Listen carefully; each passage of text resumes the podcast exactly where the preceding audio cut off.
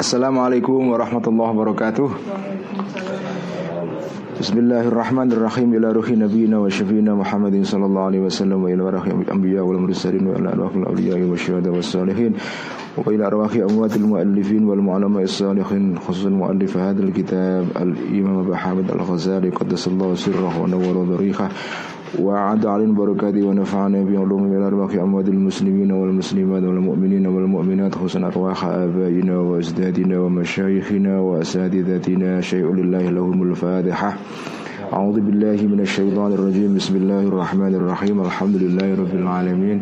الرحمن الرحيم. مالك يوم الدين. إياك نعبد وإياك نستعين. اهدنا الصراط المستقيم. صراط الذين أنعمت عليهم غير المغضوب عليهم ولا الضالين. آمين. Bismillahirrahmanirrahim. Alhamdulillahi Rabbil Alamin. Wassalatu wassalamu ala ashrafil anbiya wal mursalin. Sayyidina wa mulana Muhammadin Wa ala alihi wa ashabi azma'in Amma ba'du. Al-muallif rahimahullahu ta'ala Wa dhafa'na bihi wa bi'ulumihi fid daraini Amin Rabbi yassir wa'in. Selamat datang dan jumpa kembali teman-teman dalam ngaji Ikhya seri yang ke-34 malam ini uh, Insya Allah pada minggu ini ada dua pengajian ikhya yang uh, berlangsung berturut-turut karena hari Sabtu besok ada kopdar ngaji ikhya di Jogja seperti biasa akan disiarkan juga lewat akun Facebook saya. Uh, kopdar ikhya di Jogja akan berlangsung di gedung Universitas Nahdlatul Ulama di Yogyakarta berlangsung seperti biasa uh, mulai jam 8 malam sampai jam 9 atau setengah 10 biasanya kalau kopdar uh, agak lebih lama bahkan kadang-kadang bisa berlangsung 2 jam. Jadi teman-teman yang ada di Jogja atau di sekitar Jogja silahkan uh, kalau ada waktu dan tertarik monggo datang ke uh, Kopdar Ihya Uh, malam ini kita akan melanjutkan ngaji Ihya yang minggu lalu diadakan di gedung PBNU. Uh, pada bagian ini kita bicara tentang beberapa syawahid ya atau bukti-bukti bahwa ilmu ilhami itu ada dan pernah terjadi dan dialami oleh para sahabat, para tabiin dan para ulama-ulama pada zaman lampau. Dan saya kira sampai sekarang juga masih sering kita mendengar kisah-kisah tentang para kiai yang punya karomah ya, punya kemuliaan dari Allah yang diberikan ilmu yang bersifat ilhami ya. Jangan lupa ilmu ilhami itu tidak berhenti dalam satu masa ya, beda dengan wahyu. Wahyu berhenti setelah berlalunya era kenabian. Tetapi ilmu ilham ya, ilmu yang bersifat ilhami atau irfani ya, itu ilmu yang datang terus menerus ya, sampai kapan pun, sampai hari kiamat. Karena itu termasuk Uh, kemurahan Allah al-altaf ar-rabbaniyah termasuk uh, nikmat Allah yang diberikan kepada sejumlah hambanya yang melakukan mujahadah ya. Jadi ilmu ilhami bukan ilmu yang berhenti pada satu generasi sahabat atau generasi tabiin atau tabiun tabiin dan seterusnya. Sampai sekarang pun masih ada terus ilmu ilhami itu. Meskipun mungkin ya ilmu ilhami itu sekarang mungkin makin jarang ya.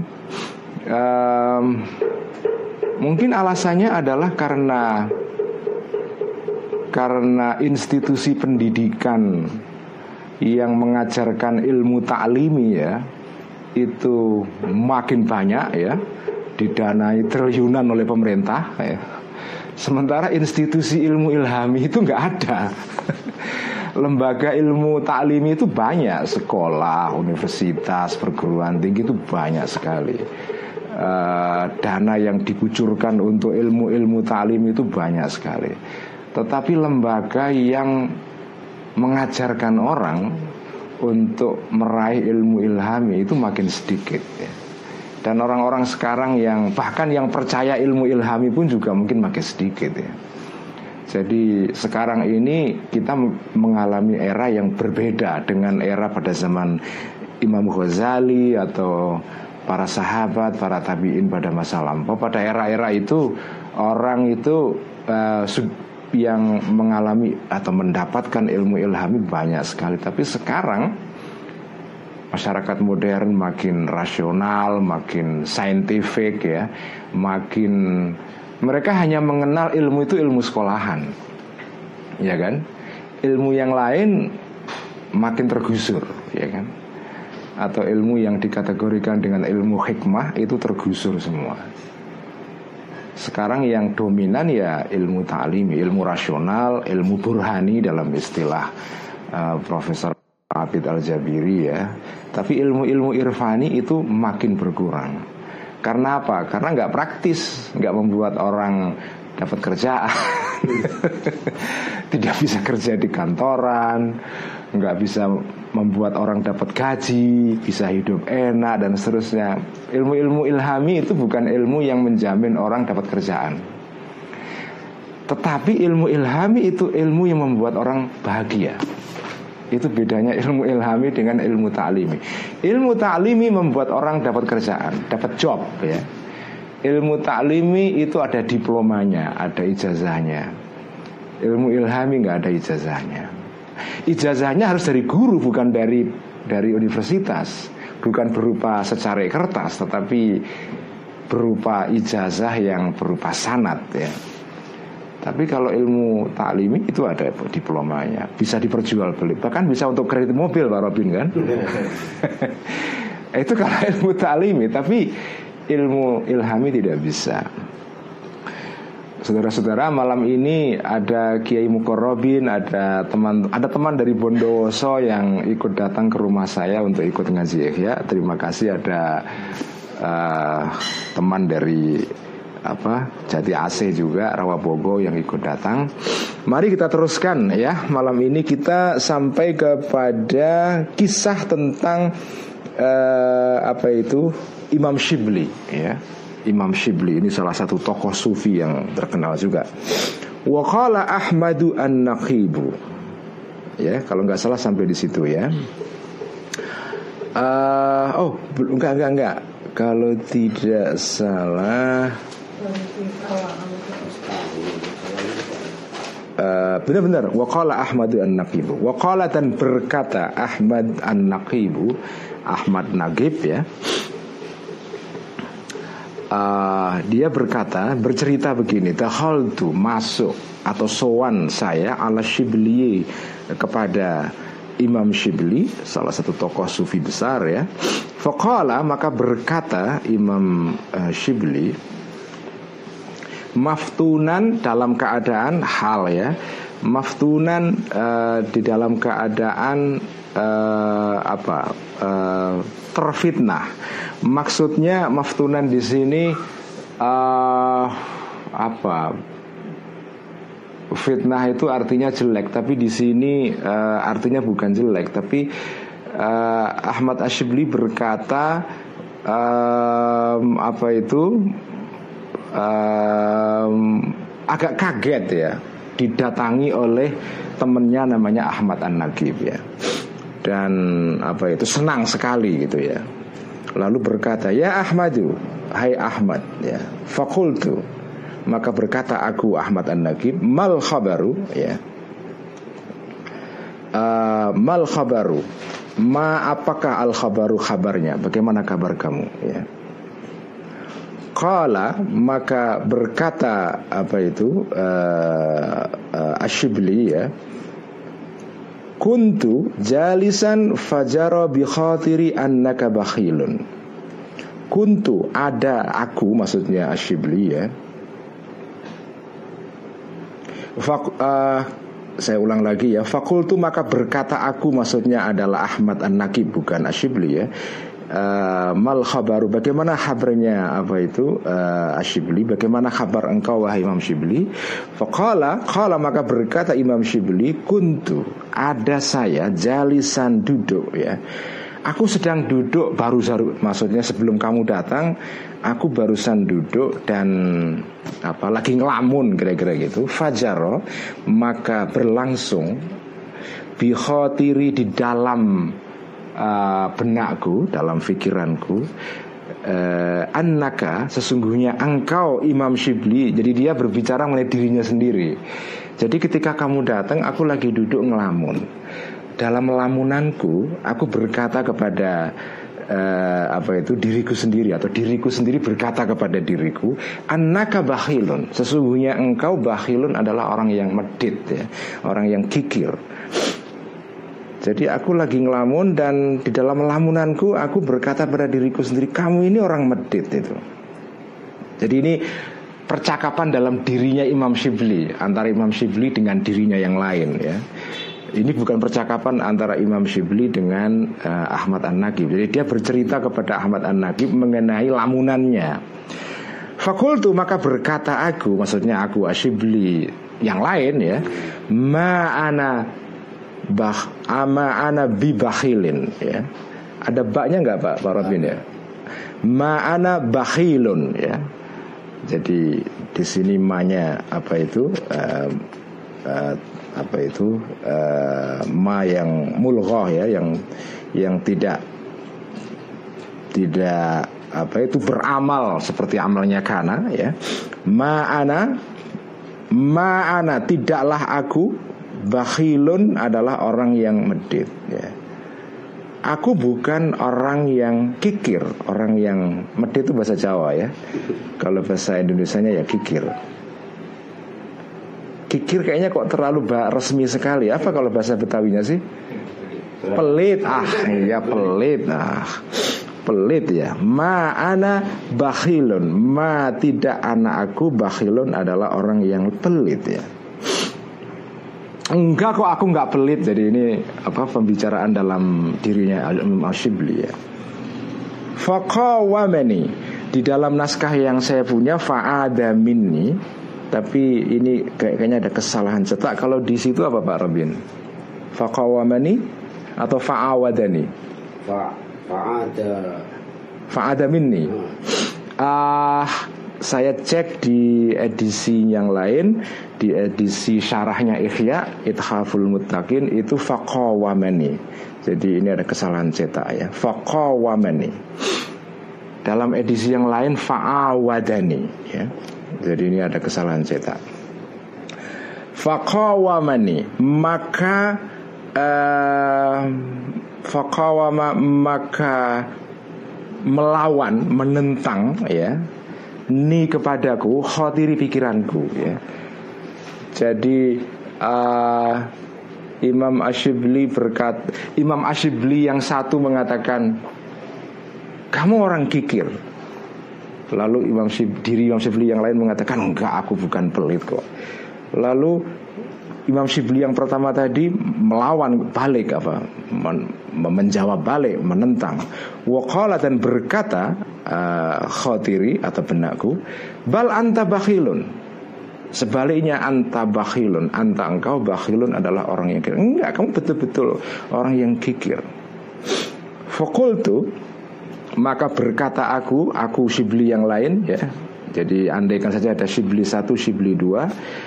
Shibli yang satu menuduh Shibli yang kedua uh, kikir. Shibli yang pertama menolak. Shibli yang kedua enggak kamu kikir. Lalu Shibli yang pertama bertahan dan dia mengatakan ma futihal yauma alayya bi illa dafa'tuhu dinaran.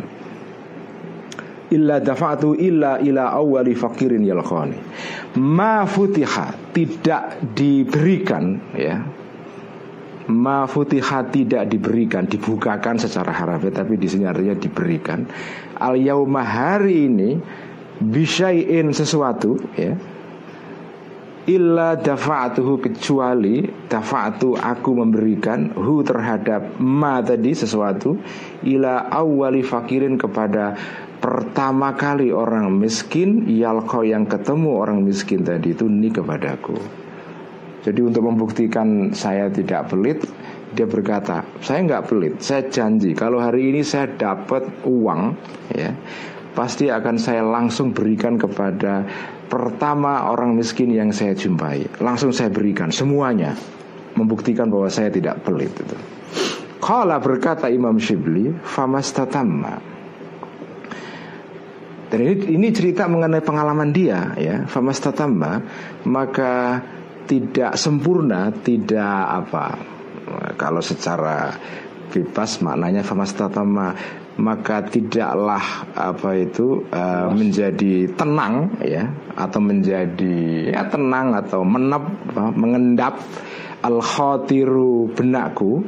Jadi ketika benakku mulai mengendap artinya lamunan selesai ya setelah terjadi percakapan antara Imam Shibli dengan dirinya sendiri selesai itu hatta dakhala. Sehingga soan masuk alaiya kepadahu sahibun seorang pembantu limu'nisin kepada uh, uh, limu'nisin bagi mu'nis. Mu'nis ini adalah apa itu? Uh, salah satu pembantunya khalifah ya. Al khadimi uh, al khadim limu'nisin al khadimi al khadimi yang menjadi pembantunya khalifah ya. Khalifah Abbasiyah saya tidak tahu ini khalifah yang mana tapi cerita ini berkisah uh, pada era Khalifah Abbasiyah atau dinasti Abbasiyah. Ya.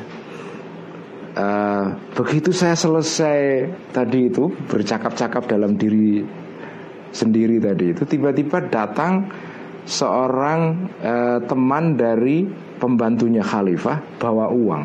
Ya. Dilalah ya datang orang bawa uang wa ma'au dan berserta khadim tadi itu atau sahib tadi Wa ma'au dan bersama sahib tadi itu Khamsuna 50 dinaran dinar. Dia bawa uang 50 dinar Itu banyak sekali ya. Karena dinar itu uang emas ya. 50 dinar.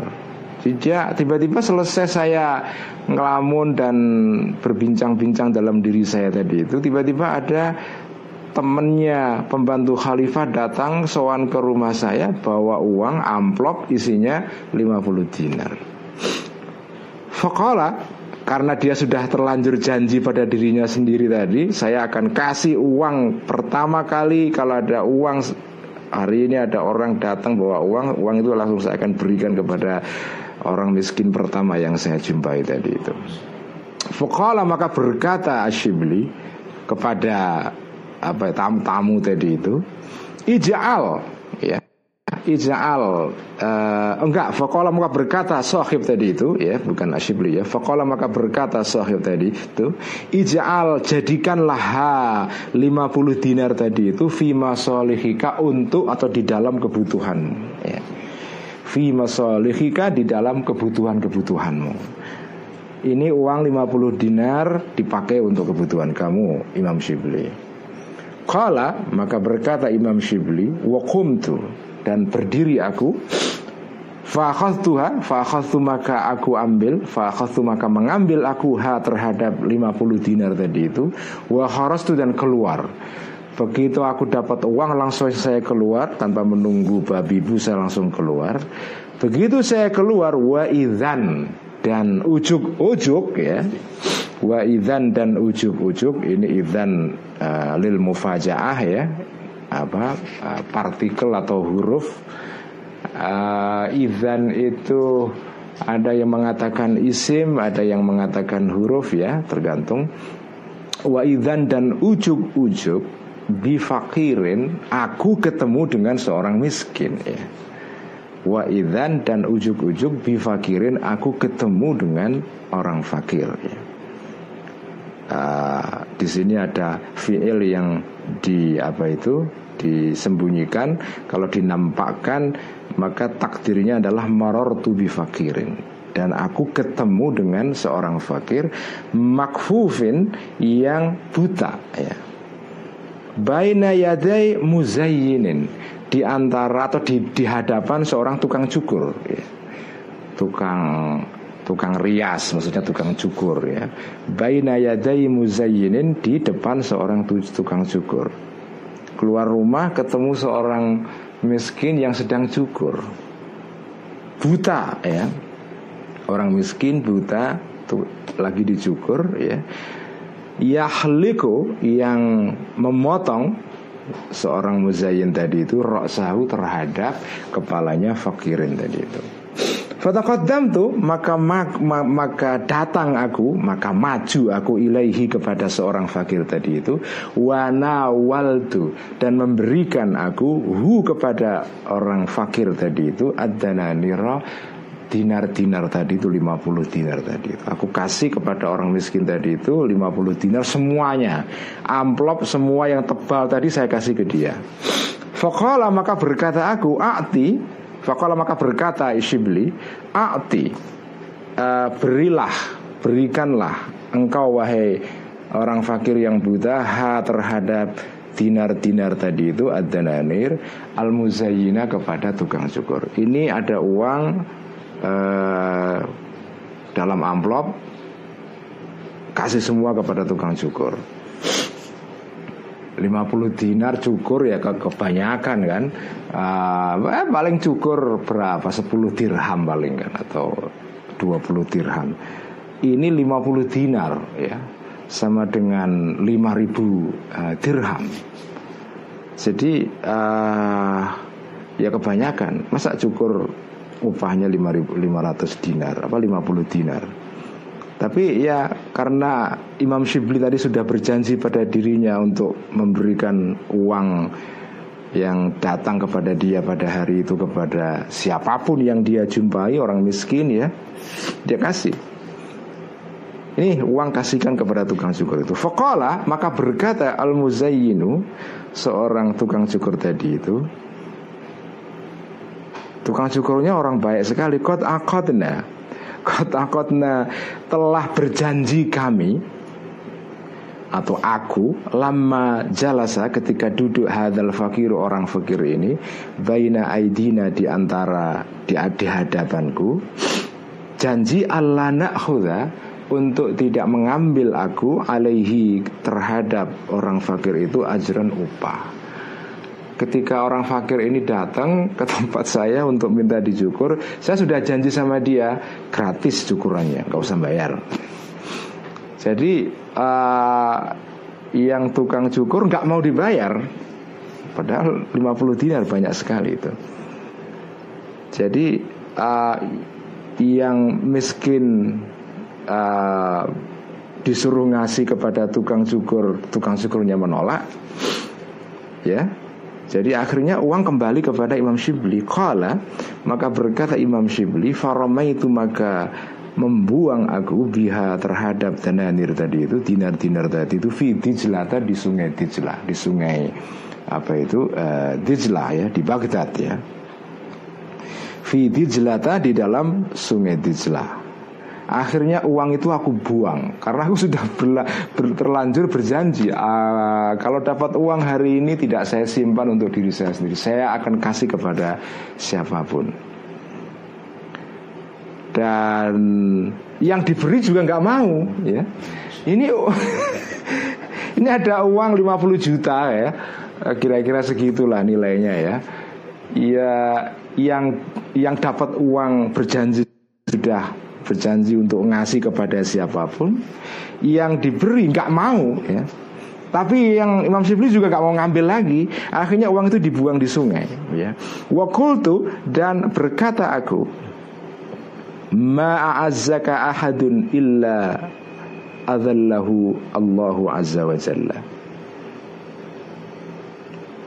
Oh, saya ada bagian yang yang terlewat ya loncat tadi ya. Oh ya betul betul uh, makanya saya tadi kok kisahnya agak terpotong agak kurang nyambung. Tu ilaihi wa nawaltuhu dinar faqala a'tihal muzain faqultu inna jumlataha kadza wa kadza faqultu maka berkata aku Imam Syibli inna jumlataha sesungguhnya jumlahnya dananir tadi dinar-dinar itu kadza wa kadza sekian sekian maksudnya 50 dinar ini jadi orang miskin tadi itu uh, Imam Shibli memberi uang kepada orang miskin tadi itu sambil berkata ini kasih kepada tukang cukur tadi itu jumlahnya sekian 50 dinar. Kala berkata orang fakir tadi itu awalaisa qad qulna laka innaka bakhilun Awalaisa kodukulna Awalaisa tidakkah kodukulna sudah mengatakan kami Aku maksudnya orang miskin tadi itu Laka kepadamu Inna sesungguhnya engkau bakhilun adalah orang yang pelit. Tiba-tiba orang miskin yang dikasih uang tadi itu berkata kepada Imam Shibli Kan aku sudah bilang kamu pelit. Kenapa uang 50 dinar ini kau kasih kepada aku?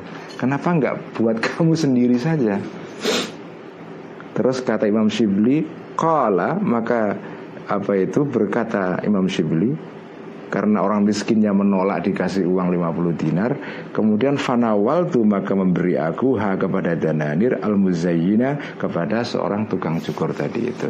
Jadi pertama dikasih kepada si miskin menolak sambil berkata kamu kan pelit kok mau ngasih uang 50 dinar Jadi seolah-olah orang miskin ini tahu isi hatinya atau percakapan dalam dirinya Imam Sibli sebelum tadi berangkat dari rumahnya untuk ngasih uang itu.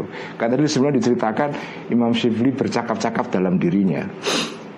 Diri yang pertama menuduh, diri yang kedua kamu mis, kamu pelit, diri yang kedua menolak enggak aku enggak pelit. Memang sesungguhnya ada perasaan pelit di dalam Imam Sibli meskipun nggak diakui dan itu diketahui oleh orang miskin yang sedang cukur tadi itu. Artinya orang miskin yang sedang cukur yang buta ini ini sebetulnya orang yang dapat ilham dari Allah seorang wali kira-kira begitulah. Cuma nggak nggak orang nggak tahu. Jadi ini ini ini juga satu contoh bahwa uh, ada orang-orang yang mengerti uh, apa itu isi hati atau percakapan hati yang ada pada hati seseorang. Jadi apa yang yang dikatakan dalam diri orang itu bisa diketahui oleh orang lain kalau orang lain itu mendapatkan ilham dari Allah itu. Contohnya ini adalah pengalaman yang dialami oleh eh, Imam apa itu Ali Ashibli ini.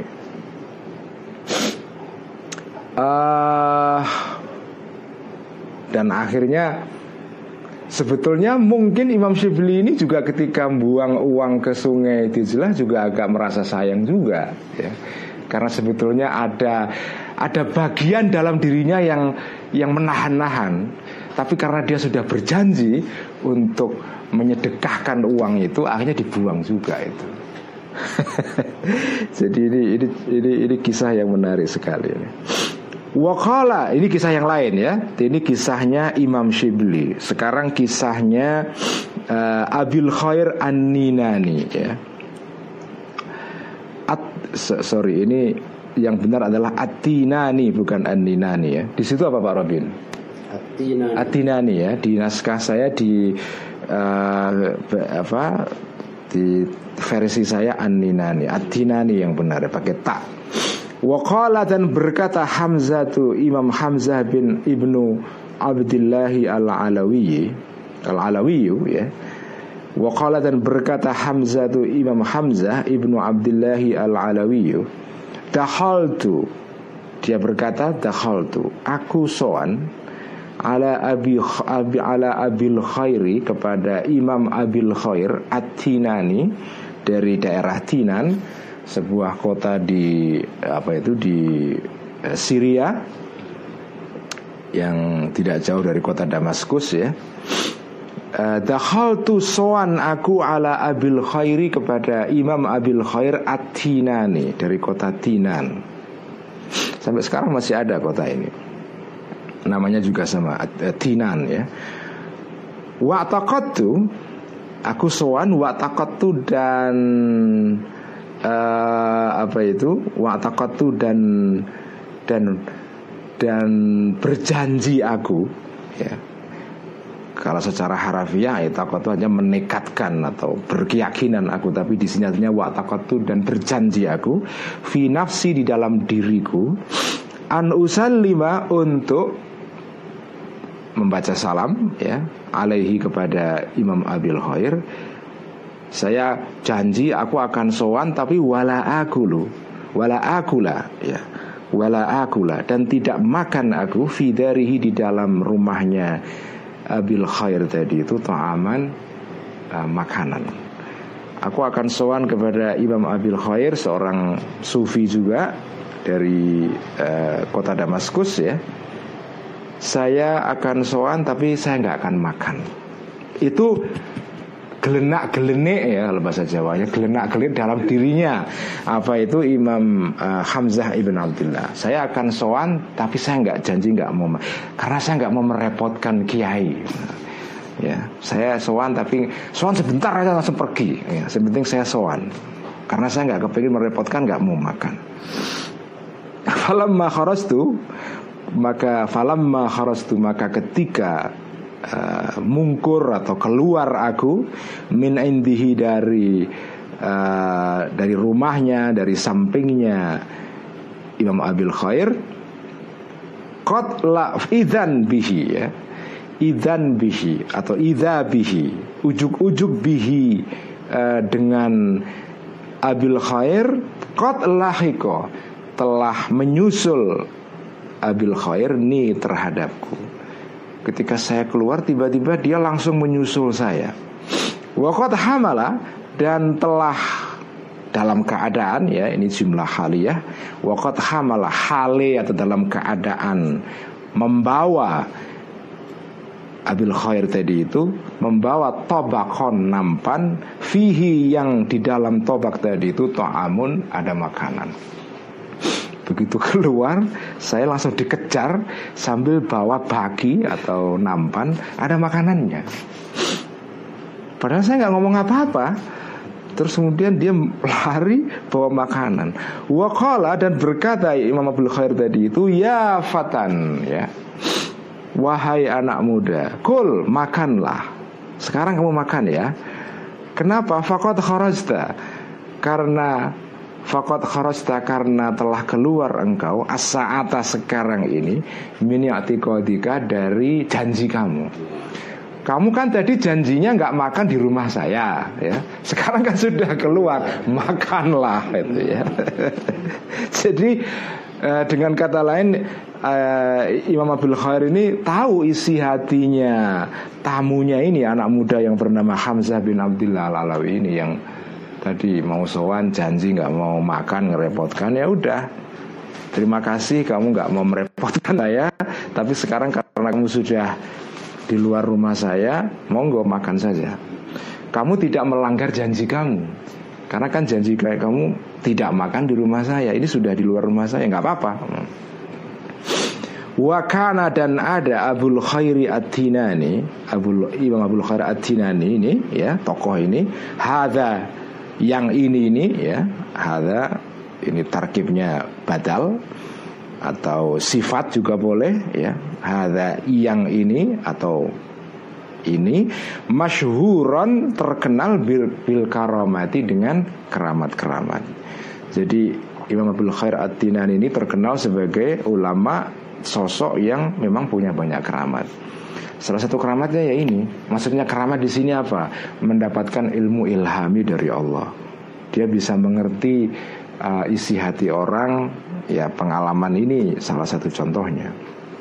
Ini contoh ilmu ilhami yang dialami oleh seorang uh, ulama dan ini uh, ini di era apa dinasti Abbasiyah ya kira-kira pada abad ketiga Hijriyah ya, 350-an ya. Jadi ini sudah jauh setelah era sahabat, era tabiin ya, tabiut, ya mungkin tabiut, tabiut tabiin ya. Dan ya ini untuk menunjukkan bahwa ilmu ilham itu ada dan pernah terjadi seperti dialami oleh beberapa tokoh-tokoh yang tadi sudah dikisahkan oleh Imam Ghazali ya. Waqala dan berkata Ibrahimu Imam Ibrahim atau Ibrahim Ar-Raqi yang dari kota Rakkah ya kota yang sekarang jadi terkenal karena jadi ibu kotanya ISIS ya. Ar-Raqi dari kota Rakkah ya. Uh, ini di kota di Syria. Rakkah ini sebuah kota di utara Syria di perbatasan antara Syria dengan Turki ya kemarin sempat dikuasai ISIS jadi ibu kotanya ISIS dan baru direbut dua hari atau tiga hari yang lalu. Uh, Wakala dan berkata Ibrahimu ar-Raqi Ibrahim ar-Raqi Ibrahim dari kota Raqqa Dia bercerita juga Pengalaman dia bertemu dengan Imam Abil Khair At-Tinani ya.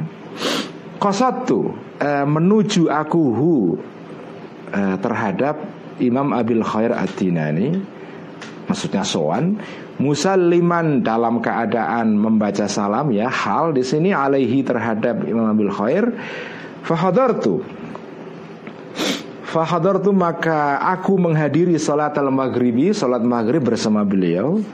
Falam yakat Maka tidak Apa itu Yakra'u Falam yakat maka Kalau dalam bahasa pesantren Mongko ora parek-parek Maksudnya uh, Tidak lama setelah Sholat dimulai ya yakra'u membaca ya uh, Imam Abdul Khair tadi itu al-Fatihata uh, kepada Fatihah ya atau terhadap Fatihah. Jadi setelah saya soan uluk salam membaca salam saya kemudian ikut salat maghrib bersama beliau dan tidak lama setelah apa itu setelah membaca surat Al-Fatihah mustawian dalam keadaan apa itu berdiri tegak ya. Jadi ketika saya sholat bersama Abil Khair Ad-Dinani fakultu maka berkata aku fi nafsi dalam diriku. Segera setelah saya ikut salat saya apa rerasan ya, dalam diri saya. Biasa kan orang kalau sholat itu kan tiba-tiba ngelamunnya makin banyak. Itu ciri khas kalau orang lagi salat itu pasti pikiran ke mana-mana. Padahal kalau nggak salat tuh nggak ke mana-mana pikirannya. Begitu salat pikiran ke mana-mana Itu itu itu itu itu hal yang lumrah terjadi pada semua orang ngelamun ya ciri khas sholat itu adalah itu membuat orang menjadi ngelamun enak Padahal kalau nggak salat ya nggak ngelamun. Begitu salat langsung ngelamun. Ini dialami oleh Ibrahim Ar-Raqi.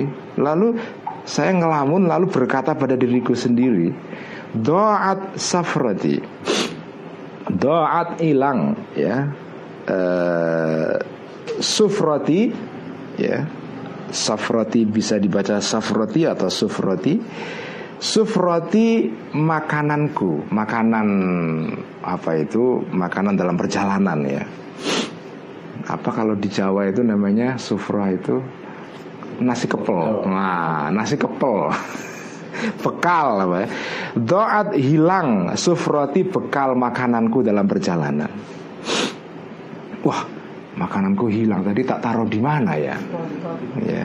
Jadi pada saat sholat dia mikir makanannya hilang. Falamma sallama maka falamma sallama maka ketika salam uh, Abil Khair Ad-Dinani itu kharastu maka segera keluar aku ila toharati uh, kepada atau menuju kepada tempat wudhu ya di sini maksudnya tempat wudhu begitu salat selesai aku langsung lari menuju ke tempat wudhu untuk ngejar uh, ngecek uh, bekal makananku barangkali di sana kan. Begitu saya sampai di sana Fakosadani Fakosada maka menuju Ni kepadaku Sabuun ada uh, hewan buas Macan maksudnya ya. Tiba-tiba ada macan datang. Ketakutan kan? Fa'utu maka lari aku ila abil khairi kepada uh, Imam Abil Khair. Wa dan berkata aku qasadani sabuun qasada uh, menuju ni kepadaku sabuun ada ada macan ada singa. Yai, ini kok ada singa masuk ke tempat wudhu ini? Ada apa ini? Ada singa sampai ke rawa bogo ini ngapain ini kan? Fakharaja maka keluar Imam Abdul Khair ini wasoha dan berteriak bihi kepada ya. Sudah saya terangkan minggu yang lalu sohabi itu berteriak kepada bukan dengan ya. Wasoha dan berteriak Imam, Imam Abdul Khair bihi terhadap singa tadi itu. Wakala dan berkata Abil Khair alam akul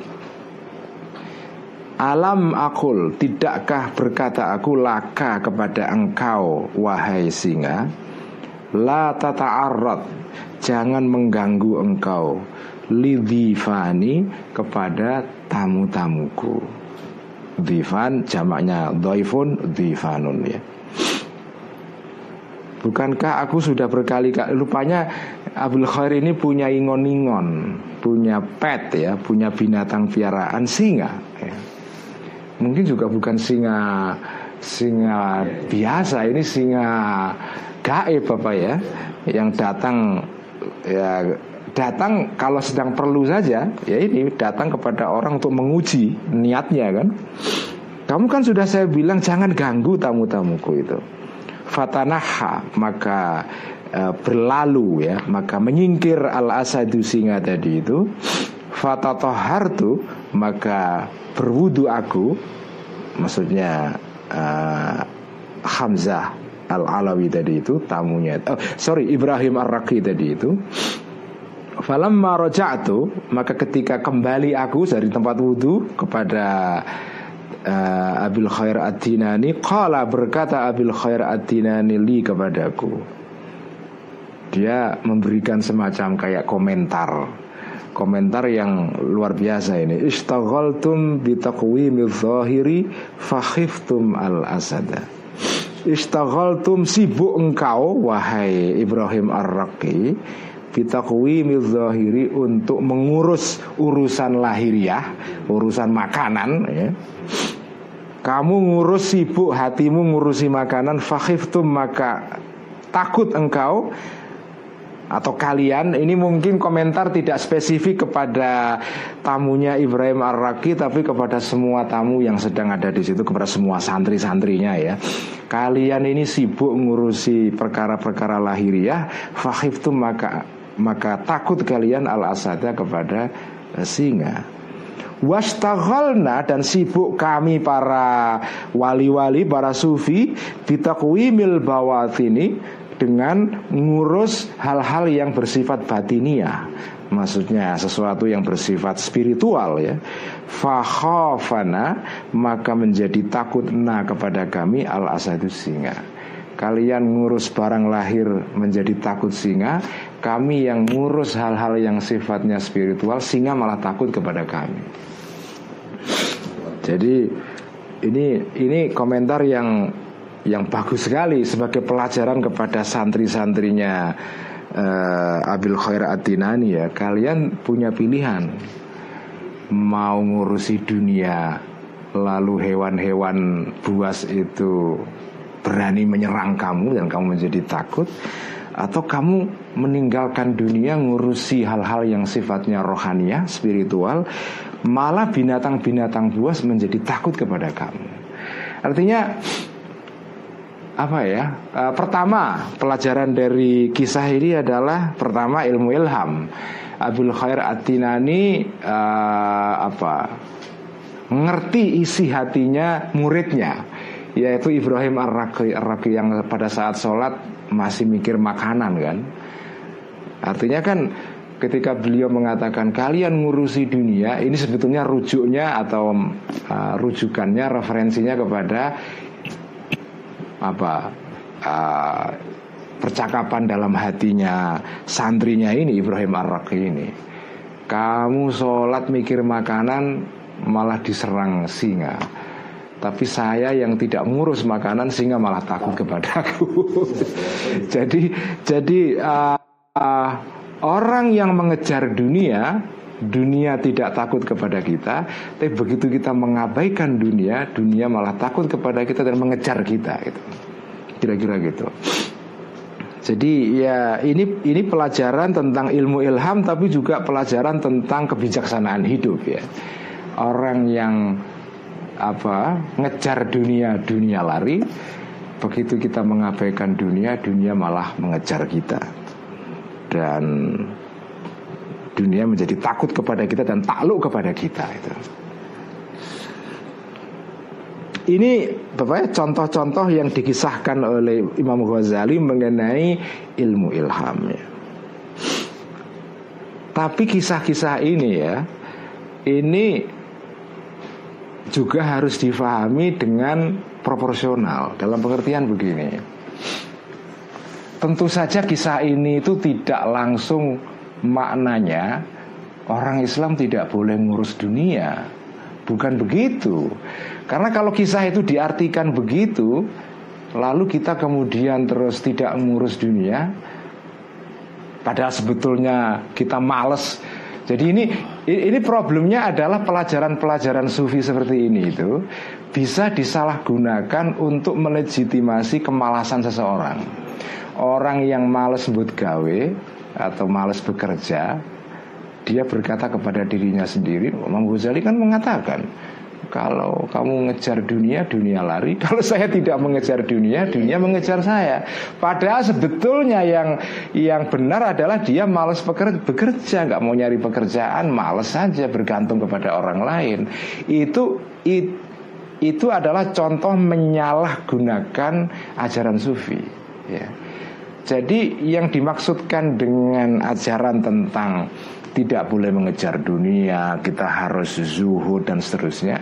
Sebetulnya makna intinya adalah esensinya adalah kamu itu boleh mencari dunia, tapi tidak boleh terikat. Nggak boleh kalau dalam bahasa pesantrennya itu kumantil apa ya? Kumantil apa ya? Diperbudak lah. Diperbudak komandel ya, nempel ya. Kamu nggak boleh nempel kepada dunia tergantung sehingga kalau dunia nggak ada kita resah lalu putus asa lalu nggak karu-karuan. Galau dan sedih dan akhirnya rusak seluruh kehidupannya. Jadi eh, boleh mencari dunia karena dunia itu adalah prasyarat kita untuk beribadah juga kan? Ya tapi kita tidak boleh dikuasai oleh dunia. Jadi ajaran sufi itu kalau difahami secara tepat itu bagus. Tapi banyak juga orang yang menyalahgunakan ajaran sufi untuk membenarkan kemalasan. Yang itu yang nggak boleh. Iya, oknum gitu ya. Makanya uh, di dalam apa ya kalangan orang sufi itu kan ada ajaran tentang dua makom kan seperti yang dibahas panjang lebar oleh apa itu Sahibul Hikam pengarang kitab Hikam Imam Athaillah Sakandari ya. Ada dua makom dalam diri manusia pada manusia pada umumnya itu ada dua makom.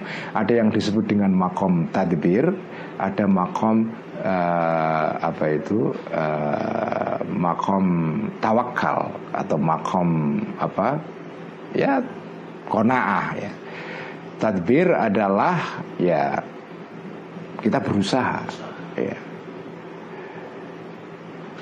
kita berusaha. Tapi juga ada makom tawakal makom berserah diri. Ada orang-orang itu yang makomnya tadbir harus berusaha mencari kekayaan mencari dunia karena dia pedagang karena dia apa pengusaha dia orang kantoran pegawai negeri. Masa pegawai negeri terus prinsipnya ah saya tawakal saja nggak masuk kantor. Ya dipecat pasti kan? Jadi ada orang makomnya tadbir. Makomnya itu bergelut dengan dunia. Mencari dunia membangun dunia membangun uh, negara mencari kekayaan untuk dipakai tentu dipakai untuk hal-hal yang ber, yang mengandung maslahat ya. Tapi juga ada orang yang memang makomnya itu makom tawakal makomnya itu bukan makom mencari dunia. Makomnya duduk menyebarkan ilmu nulis buku kayak Pak Kures Shihab itu kan berceramah. Dia memang bukan penjaga toko, bukan pemilik mall, tidak eksportir, tidak bekerja di perbankan ya. Tugas dia memang ya nulis buku berceramah memberikan pengajian pencerahan kepada umat. Karena orang semacam ini begitu dia meninggalkan makomnya lalu ikut-ikutan nyari dunia rusak. Pertama dia pasti tidak kompeten. Kalau dia ikut-ikut nyari dunia maklar tanah misalnya ya, pasti nggak kasil-kasil juga kan Pak Robin kan? Uh, nggak berhasil juga. Wong makomnya dia profesor kok ngajar memberikan pengajaran kepada umat. Kok melok-melok mencari dunia seperti orang lain? Ya pasti gagal. Ya sudah kalau makomnya begitu ya dia menerima makom itu makom tawakal bukan makom tadbir ya. Dan tapi pertanyaannya bagaimana orang bisa tahu makom itu? Bagaimana? Makom saya itu tadbir atau atau tawakal? Kita nggak bisa tahu jawabannya kalau nanya orang lain. Yang tahu tentang makom seseorang adalah orang bersangkutan. Tanyalah kepada nurani kamu sendiri, kamu itu bakatnya apa, ya kan? Karena yang tahu bakat itu kan orang bersangkutan.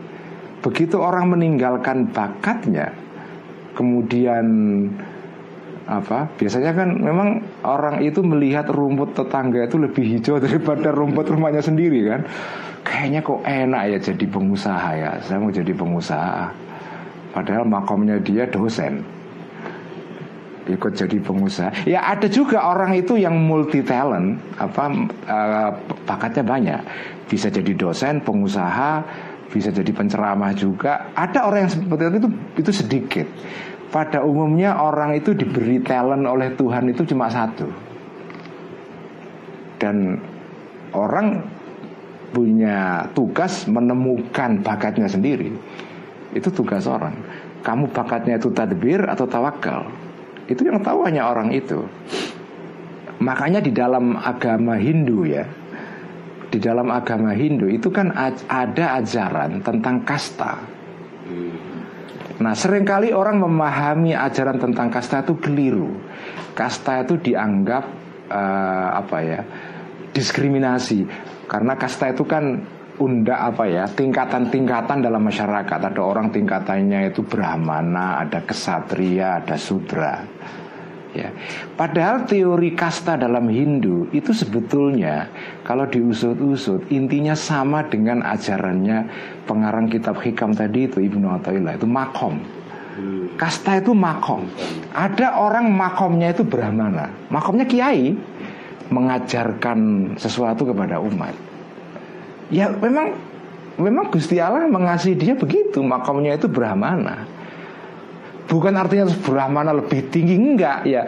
Dia diberikan oleh Allah makom itu, kasta itu, maka jalanilah.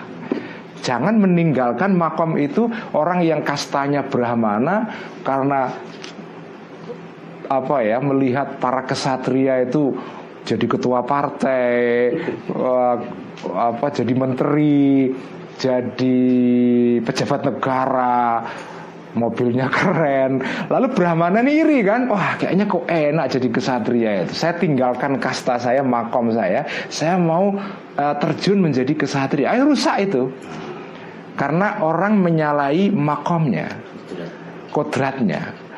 Atau misalnya ada makom namanya sudra, orang kebanyakan, rakyat. Ya. Bukan artinya menjadi rakyat itu jelek, enggak.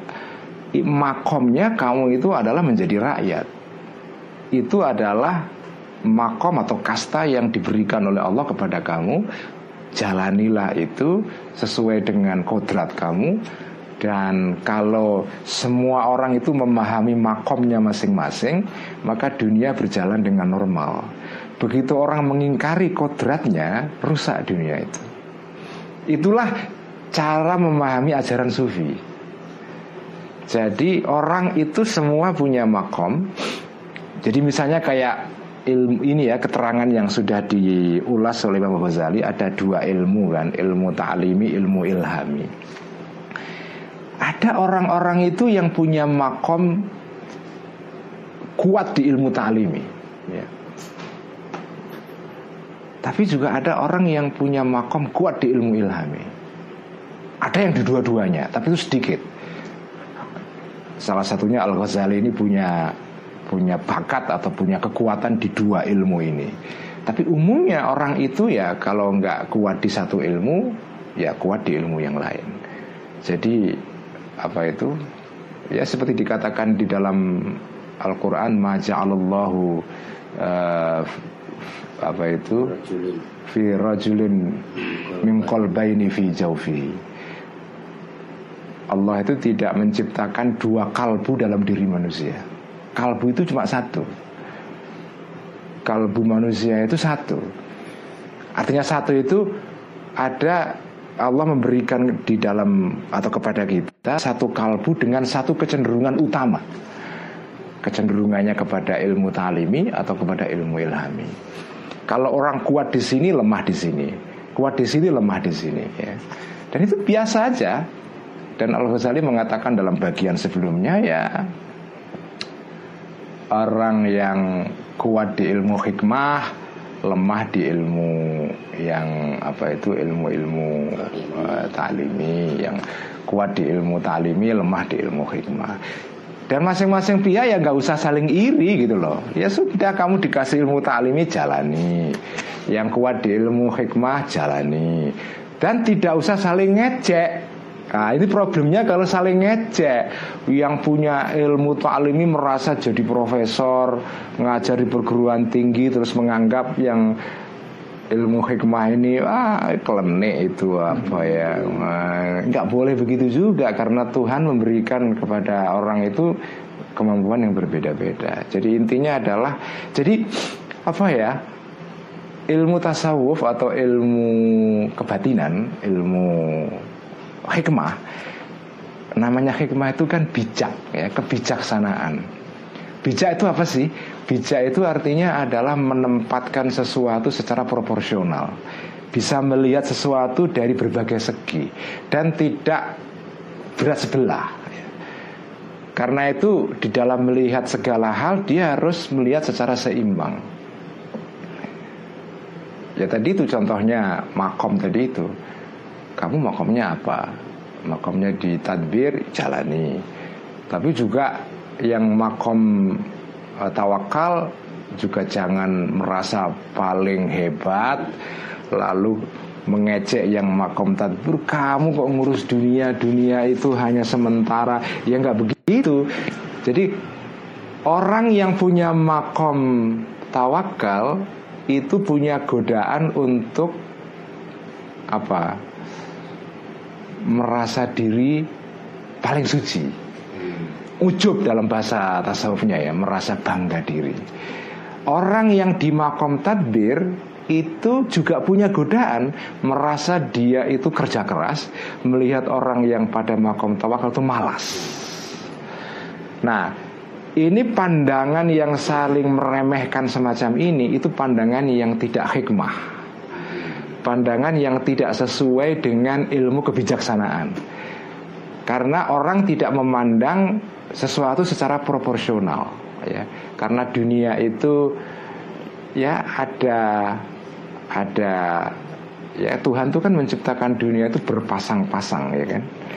Ada makom ini, ada makom ini. Kalau hanya satu makom tok ya nggak seimbang itu.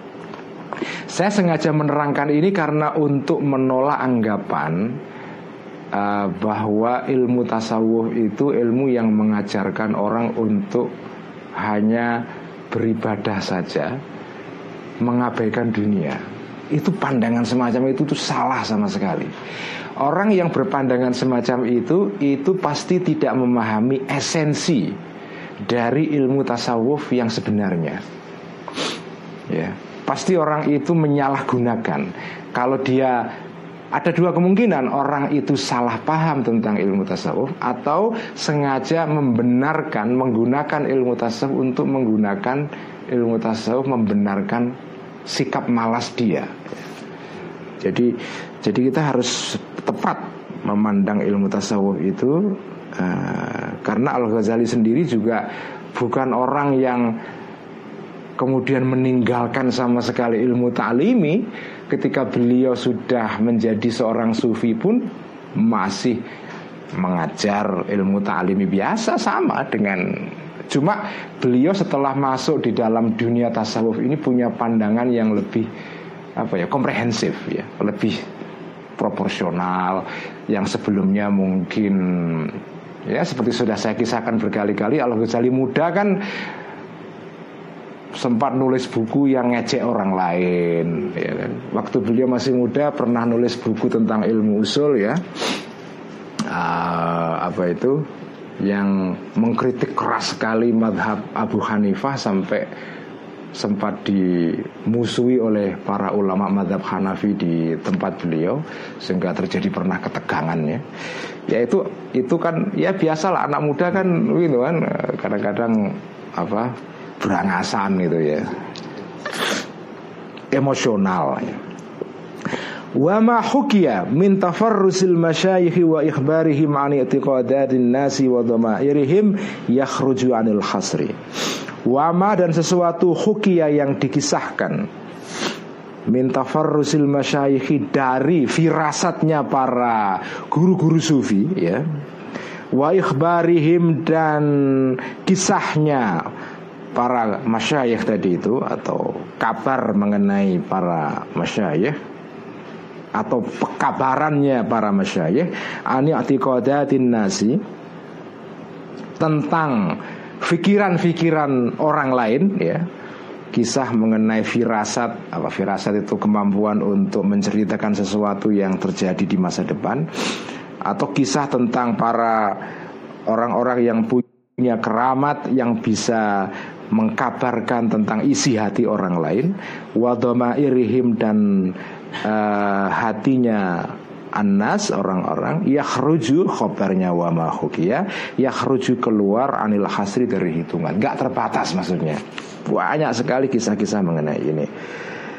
Bal ma hukiya anhum Mim musyahadatil khadiri alaihi salamu Wasu'ali minhu.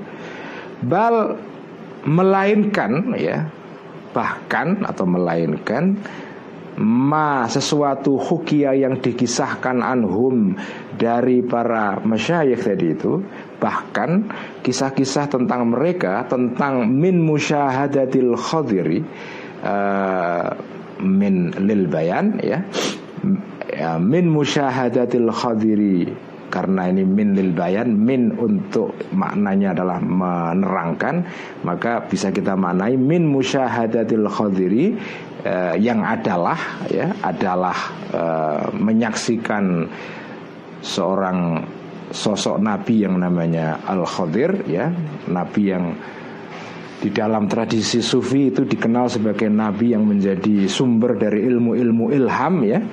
Alaihi salam. Wasuali dan pertanyaan minhu dari. Wasuali dan permintaan juga bisa atau pertanyaan juga bisa.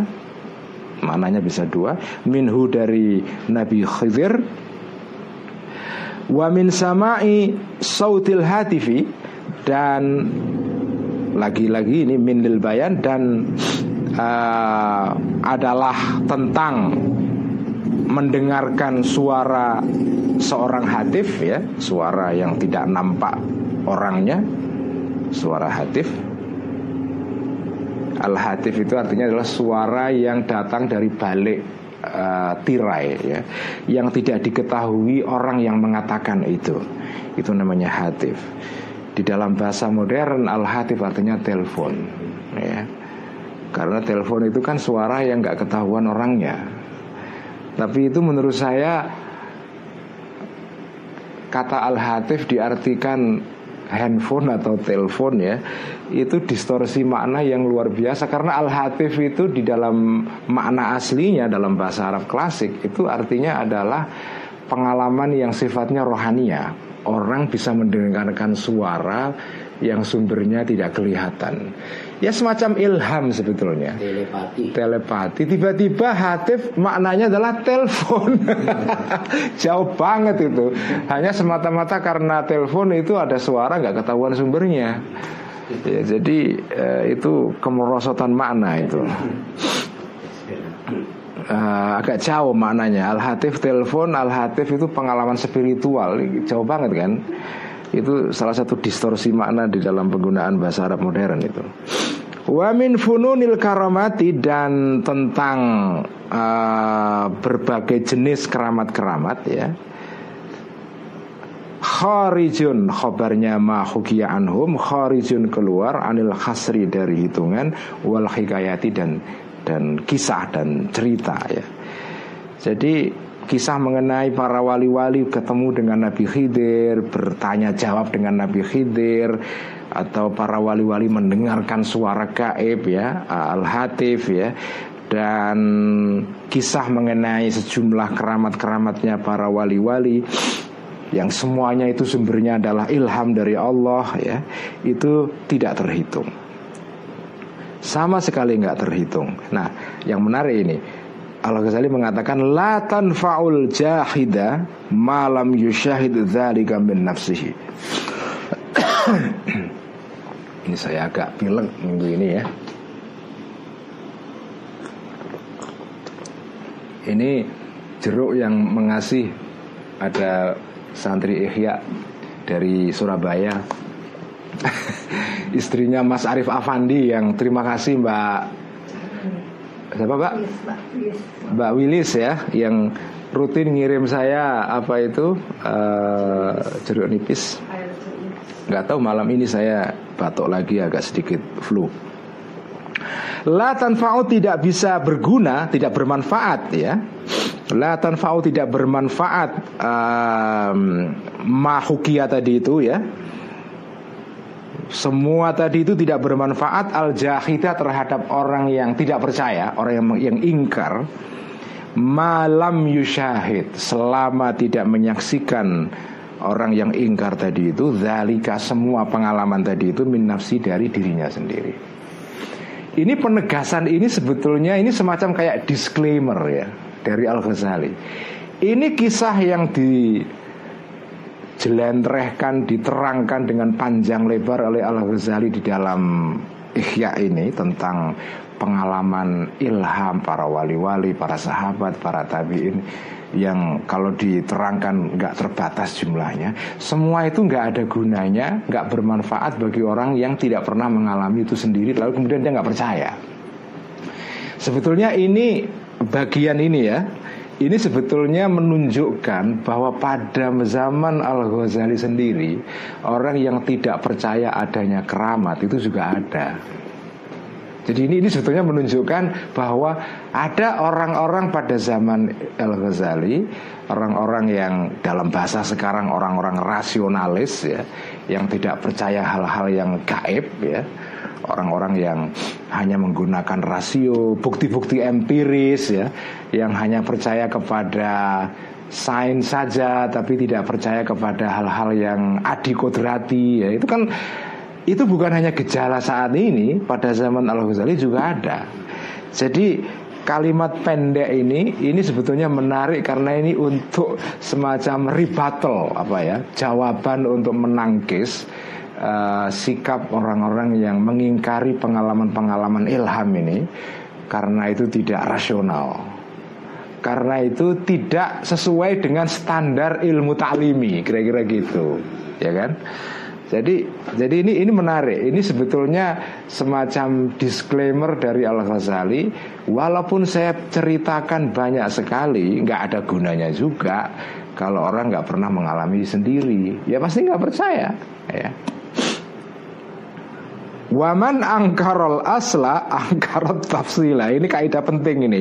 Waman dan barang siapa angkaro tidak percaya Mengingkari al asla kaidah asalnya. Kaidah asalnya aja apa? Ya kaidah asalnya ada namanya ilmu ilham. Itu kaidah asalnya. Kalau orang nggak percaya kepada prinsip dasarnya bahwa ilmu ilham ada, ya pasti angkaro dia akan ingkar atau sila terhadap uh, detail-detailnya. Kalau orang sudah pada dasarnya nggak percaya ada keramat, ada ilmu ilham, ada sesuatu yang sifatnya adikodrati, ya pasti dia nggak percaya kepada uh, detail-detailnya, kisah-kisah mengenai ilmu ilham, pasti nggak nggak percaya semua. Jadi orang itu kalau nggak percaya pokoknya dia pasti nggak percaya cabangnya, kira-kira gitu. Waman angkoral asla angkoral tafsila. Ini kaidah penting ini. Dan ini bukan hanya berlaku pada pada konteks ilmu ilham, tapi ini berlaku pada semua hal ini. Kalau kalau kamu nggak percaya hulunya, pasti kamu nggak percaya hilirnya. Kira-kira gitu. Waman angkaral asla angkarat tafsila. Saya suka kaidah ini. Karena itu nggak ada gunanya kamu bercerita pengalaman keramat kepada orang yang nggak percaya keramat. kamu nggak nggak ada gunanya uh, berbusa-busa cerita mengenai hal-hal yang adi kodrati kepada orang yang pada dasarnya nggak percaya kepada pengalaman adi kodrati. Jadi kamu harus meyakinkan dulu orang itu terhadap asalnya dulu bahwa pengalaman adi kodrati itu ada itu. Jam berapa Mbak Ines? 9 lewat. 9 lewat ya. Saya kira cukup ya. Kita cukupkan sekian. Kita teruskan minggu depan uh, Dengan pembahasan yang masih ada kelanjutannya. Ini karena ya Kitab Ihya ini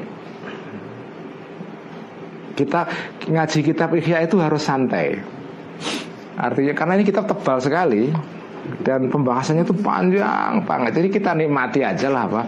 Uh, nggak usah terus ini kok nggak selesai selesai sih? Ya kalau kalau sikap kita begitu ya nggak santai nggak rileks. Jadi Al Ghazali itu memang sengaja ingin mengajak kita untuk masuk kepada dunia rohani dunia batin dunia kalbu manusia yang luar biasa kaya dan karena dunia kalbu itu dunia yang kompleks jadi ya butuh keterangan yang panjang lebar. Ya kita ikuti aja santai Al Ghazali ini. Uh, saya juga nggak ngejar harus katam setahun dua tahun. Alhamdulillah. Jadi kita selesaikan dulu sementara malam ini. Uh, kita akan ngaji lagi meneruskan keterangan perangan ini tapi di Jogja hari Sabtu besok ya. Silakan tetap menyimak melalui akun Facebook saya. Terima kasih atas perhatian teman-teman semua. Wassalamualaikum warahmatullahi wabarakatuh.